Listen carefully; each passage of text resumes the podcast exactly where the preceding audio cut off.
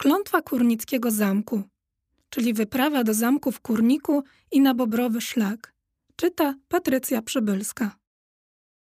Starzeje się, stwierdził posępnie Arbus po kwadransie wgapiania się w lusterko. Skąd takie wnioski? Zapytała przyjaciela Pchełka, nie odrywając się od potężnej wołowej kości, którą podarowała mi wczoraj z okazji Dnia Psa. Zęby mi się ścierają. Dawniej były długie i ostre jak szpileczki, a teraz sama zobacz. Arbuz wyszczerzył swoje olbrzymie siekacze, a potem westchnął. Czas, czas, nieubłaganie płynie. A propos, Pchełka uśmiechnęła się półgębkiem. Ile czasu spędzasz ostatnio nad zbożową kolbą, którą dostałeś od pani? Och, może godzinkę? Albo dwie? Nie, czekaj. Od wczorajszego rana to byłoby z pięć, sześć, osiem, coś koło dziesięciu godzin, obliczył Arbus. A co? A to, że jesteś gryzoniem i im więcej gryziesz, tym szybciej ścierają ci się zęby. Starość nie ma tu nic do rzeczy. Uff, to dobrze. Arbus poweselał. Ale zaraz, czekaj. Czyli w końcu moje zęby zetrą się do końca? Będę bezzębny. Przyszłość z rozgotowaną marchewką, zażartowała pchełka i wgryzła się w twardą kość. Oczywiście chciała za chwilę wytłumaczyć przyjacielowi, że gryzoniom zęby rosną przez całe życie i nie musi się martwić, że kiedyś mu ich zabraknie. Nie zdążyła jednak nic powiedzieć, bo drzwi naszego mieszkania otworzyły się z hukiem i stanął w nich olbrzymi czarny kot w przeciwsłonecznych okularach. Arbus aż podskoczył ze strachu. Z jasnych przyczyn nie przepada za kotami. Kocur tylko spojrzał na niego pogardliwie i rzucił z nieukrywaną niechęcią, że jest wegetarianinem i nie gustuje w gryzoniach. Arbus odetchnął z wyraźną ulgą, na co kot ponownie zgromił go wzrokiem. Czy to kawia domowa imieniem Arbus i sukarasy dobrze zmieszanej pchełka? Zapytał dość ostro. Kawia domowa. Arbus rozjuszył się. Kawia? Tak, to my. Pchełka uciszyła przyjaciela gestem. Jestem Pchełka, a to Arbus, świnka morska. Dodała z naciskiem. W porządku, rzekł kocur i spojrzał chłodno z nad okularów. Pójdziecie ze mną.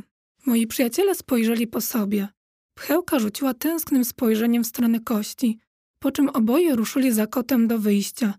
Mówiłem ci, że w końcu się doigramy, szepnął Arbus ponuro. I tak dość długo mieliśmy szczęście, mruknęła Pchełka. A byliśmy tacy ostrożni. Spróbuję to załatwić. Arbus dokonił czarnego kota. Proszę pana, jeśli chodzi o te nasze przyjazdy na gapę, to my bardzo chętnie byśmy kupowali bilety. Ale raz, że nie mamy pieniędzy, a nie da się płacić w marchewkach. Czy się da? Nie da się. No widziałem. A dwa, że ciężko jest ludziom wytłumaczyć szczekaniem i kwilczeniem, że się chce dwa ulgowe do szamotu. No przecież wie pan, jacy są ludzie. I nigdy nie zajmowaliśmy miejsc siedzących, dodała Pchełka. Może wystarczy dać pouczenie? spytał Arbus przymilnie. Pewnie pan o nas słyszał. Jesteśmy wielkimi podróżnikami. Kot, który do tej pory tylko potakiwał w milczeniu, teraz prychnął i parsknął z irytacją. Czyli, że nie? Arbus uśmiechnął się krzywo.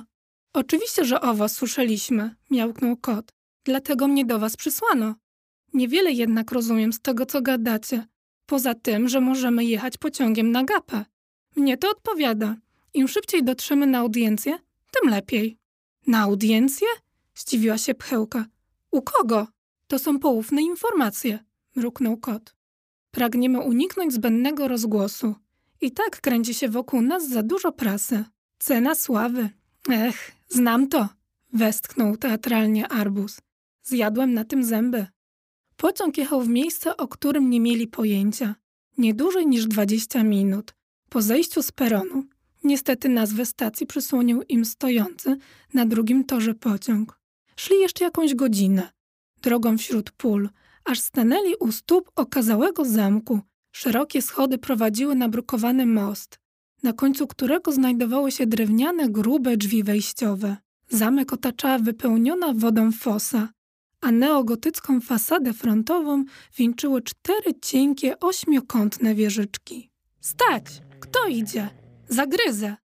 Usłyszeli dziwne, metaliczne warknięcie z góry. Uspokój się, psie, to tylko czarny. Odpowiedział drugi, łagodniejszy głos. Czołem czarne. Czołem dziku, odparł kot. Powiedz swojemu kumplowi, żeby się tak na mnie nie nasadzał, bo podpadnie, sam wiesz komu. To żaden mój kumpel, burknął głos. Tylko sąsiad, któremu wydaje się, że na mnie poluje i który w końcu cię dopadnie. Dokończył drugi głos, a potem ostro szczeknął. Arbus i Pełka dopiero po chwili zorientowali się, że dziwne głosy należą do żeliwnych figur wieńczących kolumny schodów. Rzeźby psa i dzika stały nieruchomo, łypiąc na moich przyjaciół z góry. Pchełka zamerdała ogonem. Wiem, gdzie jesteśmy, powiedziała wesoło. To zamek w kurniku. Byłam tu kiedyś z naszą panią. Widzę zamek, nie widzę kurnika. Arbus rozejrzał się podejrzliwie dookoła. Poza tym, jak wielki musiałby to być kurnik, żeby zmieścić cały zamek. Nie ma takich dużych kur. Kręcisz, pchełko. Kocur ziewnął ze znudzeniem i powiedział, że wszyscy tutaj mają powyżej uszu żartów o kurniku i kurach, po czym wyjaśnił, zresztą niezbyt grzecznie, że kurnik to urocze miasteczko, w którym położony jest zabytkowy zamek, a w dodatku pisze się je przez O, z kreską. Dość podziwiania, chodźmy na audiencję, dama nie znosi czekać. Zakończył kocur. Paramasusami pokonał most i zniknął w ciemnym przedsionku. Czy on powiedział dama? Pchełka aż wytrzeszczyła oczy z wrażenia. Arbus, czy ten kot powiedział dama? Tak, albo co? Albo to, że za chwilę będziemy mieć prywatne spotkanie z największą gwiazdą naszego regionu. Czyli? spytał Arbus, który niespecjalnie interesował się celebryckim półświadkiem. Czyli z Teofilą z Działyńskich Szołtrską Potulicką. Ostatnie nazwisko Pchełka niemal wykrzyczała z podniecenia. Aha, a kto to? spytał Arbuz. Biała dama. Arbuzowi chwilę zajęło, nim zrozumiał, o kim mówi Pchełka. Gdy w końcu to do niego dotarło, najeżył się cały. Duch! krzyknął i jęknął. Znowu! Pchełka nie zdążyła odpowiedzieć przyjacielowi, bo doskoczył do nich ponownie czarny kot. Mówiłem szybciej. Dama nie znosi czekać. Syknął. I włóżcie filcowe papcie. Dodał łagodniej. Ruszyli przez zacienioną, chłodną sień zamku i zaraz skręcili w prawo. Po przekroczeniu pięknych drewnianych drzwi znaleźli się w pomieszczeniu z oszałamiającą podłogą. Wyglądała jak tkany, wielobarwny dywan, choć była zrobiona z drewna. To pokój Władysława Zamojskiego, hrabi herbu Jelita, wyjaśnił kot. Arbus i Pełka zachichotali. Jelita to jeden z najstarszych herbów polskich. Dumni ci, którzy go noszą. Żachnął się czarny kocur. A pewnie, bez jelit byłoby ciężko, szepnął arbuz do pchełki, która próbowała stłumić śmiech. Z gabinetu hrabiego weszli do pokoju generałowej, nazwanego tak od Jadwigi Zamojskiej. W pokoju poza olbrzymim łożem uwagę zwracały miniaturowe mebelki dziecięce. Dalej był przestronny salon, dawniej centrum życia domowego. To tutaj rodziny Potulickich, Działyńskich i Zamojskich spotykały się wieczorami na partyjkę warcabów, wspólne muzykowanie czy długie rozmowy przy herbacie. W salonie stał między innymi fortepian, na którym grywał niegdyś sam Fryderyk Chopin. Mam nadzieję, że wiecie, kto to taki. Arbus i Pchełka podziwiali właśnie miniaturowe figurki rodziny, pochodzące jeszcze z czasów renesansu, gdy nagle dobiegł ich pełen wściekłości krzyk. Czarny! W tej sekundzie do mnie! Kot, który do tej pory tupał tylko niecierpliwie nogą, teraz cały się zjeżył. Biegiem! Ona naprawdę nie znosi czekać! Miałknął i popędził w stronę drzwi. Moi przyjaciele podążyli za nim. Przelecieli przez czarną salę i wpadli do jadalni. Pomieszczenie było przestronne i jasne, doświetlone trzema ostrołukowymi oknami. Po środku stał długi stół, otoczony dwunastoma krzesłami. Po błyszczącej mozaikowej posadzce z drewna spacerowała ona, jasna gwiazda zamkowych salonów, celebrytka wśród duchów, znana i podziwiana w całym kraju, biała dama. Chociaż spacerowała, to złe określenie. Właściwie biegała w te i we w te, trochę jak pchełka, gdy bardzo chce jej się wyjść z domu na siku. Oj, dama na pewno obraziłaby się za takie porównania. Poza tym pchełka, biegając po kuchni, nie przenika przez stół. Postaci z innych portretów przypatrywały jej się z niepokojem. Czarne, parszywe zdradzieckie kocisko. Na ciebie w ogóle nie można liczyć. Leniu ty, gdzieś ty się szlajał do diabła, krzyczała teraz. Zostawiasz mnie tu samą na pastwy tych nieszczęsnych turystów w filcowych papciach. Mam się wdzięczyć, śledzić ich wzrokiem, odpowiadać na durne zaczepki, pozować do zdjęć, a ty w tym czasie wyłazisz na te swoje zapchlone wycieczki. Nie gorączkuj się, moja złota, odparł spokojnie kocur. Przypomnę ci, że na tę konkretną zapchloną wycieczkę wysłałaś mnie ty. Miałem przyprowadzić do ciebie pchełka i arbuza. Oto oni. Dzień dobry, przywitali się chórem moi przestraszeni przyjaciele. Biała dama nagle złagodniała, jakby ktoś wyłączył gaz pod bulgoczącą wodą. Opadła lekko na krzesło, nad którym unosiła się drżąc i połyskując, jak na ducha przystało. Uśmiechnęła się szeroko i zaszczebiotała. Och, ach, no proszę. Jak cudnie. A więc to wy. Ty, maleństwo, musisz być pchełka, spojrzała na arbuza. A ty, wielki kudłaczu, jesteś pewnie arbuz, taki okrągły i ciężki. Eh, zupełnie odwrotnie. Ja to, zaczęła pchełka. Ale biała dama mówiła dalej. Och, ach, jak niezmiernie cieszę się, że zgodziliście się spełnić moją prośbę. Prawdę o was mówiła kamienna dama z zamkowej wyspy. Pomagacie biednym duchom w potrzebie. Tak długo czekam, aż zjawi się ktoś inny niż ten arcynudziarz rycerz. No przecież ile można rozmawiać o urodzie mych oczu? Zaraz, zaraz, my się jeszcze na nic nie zgadzaliśmy. Przerwała jej pchełka. Dama uniosła się dobry metr w górę. Powietrze zaiskrzyło i zawibrowało, a poły jej sukni rozpostarły się nagle jak skrzydła drapieżnego ptaka.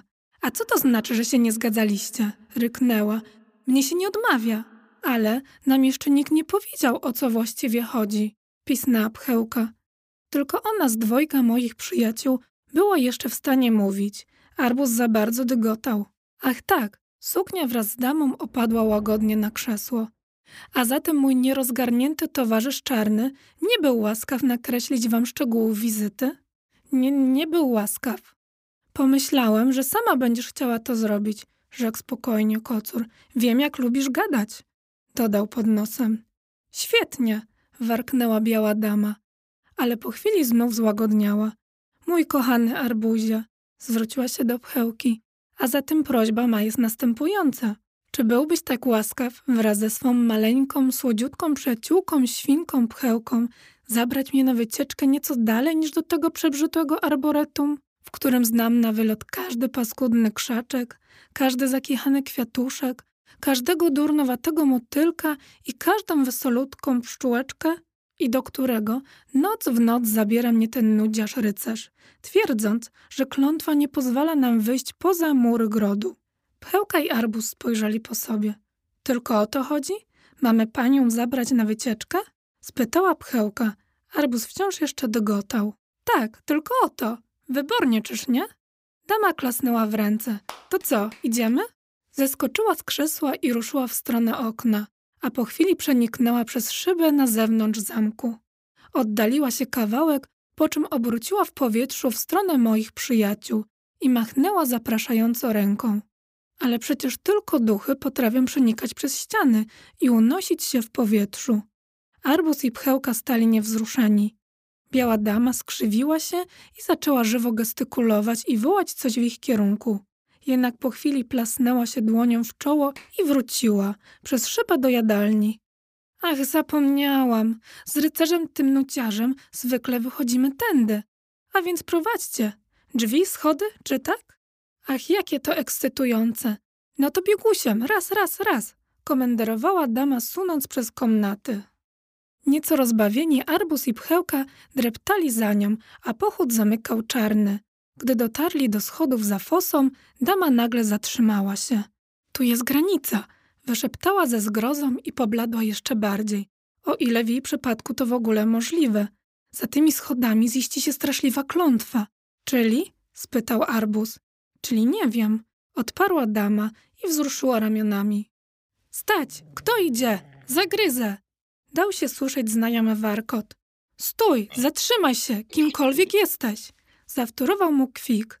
Biała dama stanęła jak zaczarowana, z przerażenia cała się trzęsła, a powietrze wokół niej falowało. To ta klątwa, to klątwa! mamrotała wystraszona. To nie żadna klątwa, tylko dziki pies. Rzeźby na schodach, dość chamscy, ale raczej nie groźni. Chodź. Odezwał się arbuz po raz pierwszy od dawna i odważnie ruszył przed siebie. Przez nikogo nie zatrzymywany pokonał ostatni stopień schodów i stanął na chodniku. Widzisz? Nic ci nie zrobią. Czarny kot i pchełka poszli za nim. Towarzyszyło im tylko wkurzone powarkiwanie i pochrumkiwanie nieruchomych, żeliwnych zwierząt. Biała dama zakasała suknię i wzięła głęboki oddech i z zamkniętymi oczami zbiegła z ostatnich stopni schodów. Pies zawył, dzik rozkwiczał się, ale poza tym zupełnie nic się nie stało. Po chwili dama otworzyła oczy. Zamrugała, rozejrzała się, podbiegła do zaparkowanego nieopodal auta, uderzyła piąstką w maskę, a potem zaczęła się histerycznie śmiać. A on twierdził, a ten przeklęty nudzież rycerz uważał. Straszył mnie. Śmiała się i trzęsła. Mówił, że chce mnie ochronić, że klątwa mnie zabije. A ja mu wierzyłam. I nigdy, przenigdy nie spróbowałam po prostu wyjść. Co za palant, stwierdził Arbus. Niektórym facetom nie wolno ufać, mruknęła pchełka. Do diabła z nim, zawołała biała dama. Idziemy w świat. A tak konkretnie to dokąd? Odważył się spytać kocur. Biała dama uśmiechnęła się szeroko, a potem przeniknęła do wnętrza zaparkowanego samochodu i usiadła za kierownicą. Wychyliła głowę przez zamkniętą szybę i powiedziała: Dawno temu odwiedziła mnie rodzina. Mama, tata i mała dziewczynka. Nie robili sobie ze mną zdjęć, nie ziewali znudzeni, nie sprawdzali, czy śledzę ich wzrokiem jak reszta. Uśmiechali się do siebie i obejmowali. Mama i tata podeszli do okna i podziwiali widok, a dziewczynka stanęła pod moim portretem, wspięła się na palce i zaszczebiotała. Cześć pani, a my byliśmy na bobrowym szlaku i widziałam z mamą bobra, a tata widział dwa. Nigdy wcześniej nie widzieliśmy bobra, dlatego się tak cieszymy, wiesz? Jestem cała brudna w błocie. A potem zakręciła się dookoła i objęła rodziców brudnymi ramionami. Jacy oni byli szczęśliwi, i to tylko dlatego, że zobaczyli bobry. Dlatego i ja chciałabym zobaczyć bobry. Zabierzcie mnie na bobrowy szlak. Pełka i Arbus odetchnęli z ulgą. Bali się, że dama zechce wyjechać na Malediwy czy do Nowego Jorku albo w równie odległe miejsce. A bobrowy szlak był ledwie 10 kilometrów stąd i można się tam było dostać spacerem, rowerem lub choćby lotem na duchu. Lotem na duchu? Właśnie tak.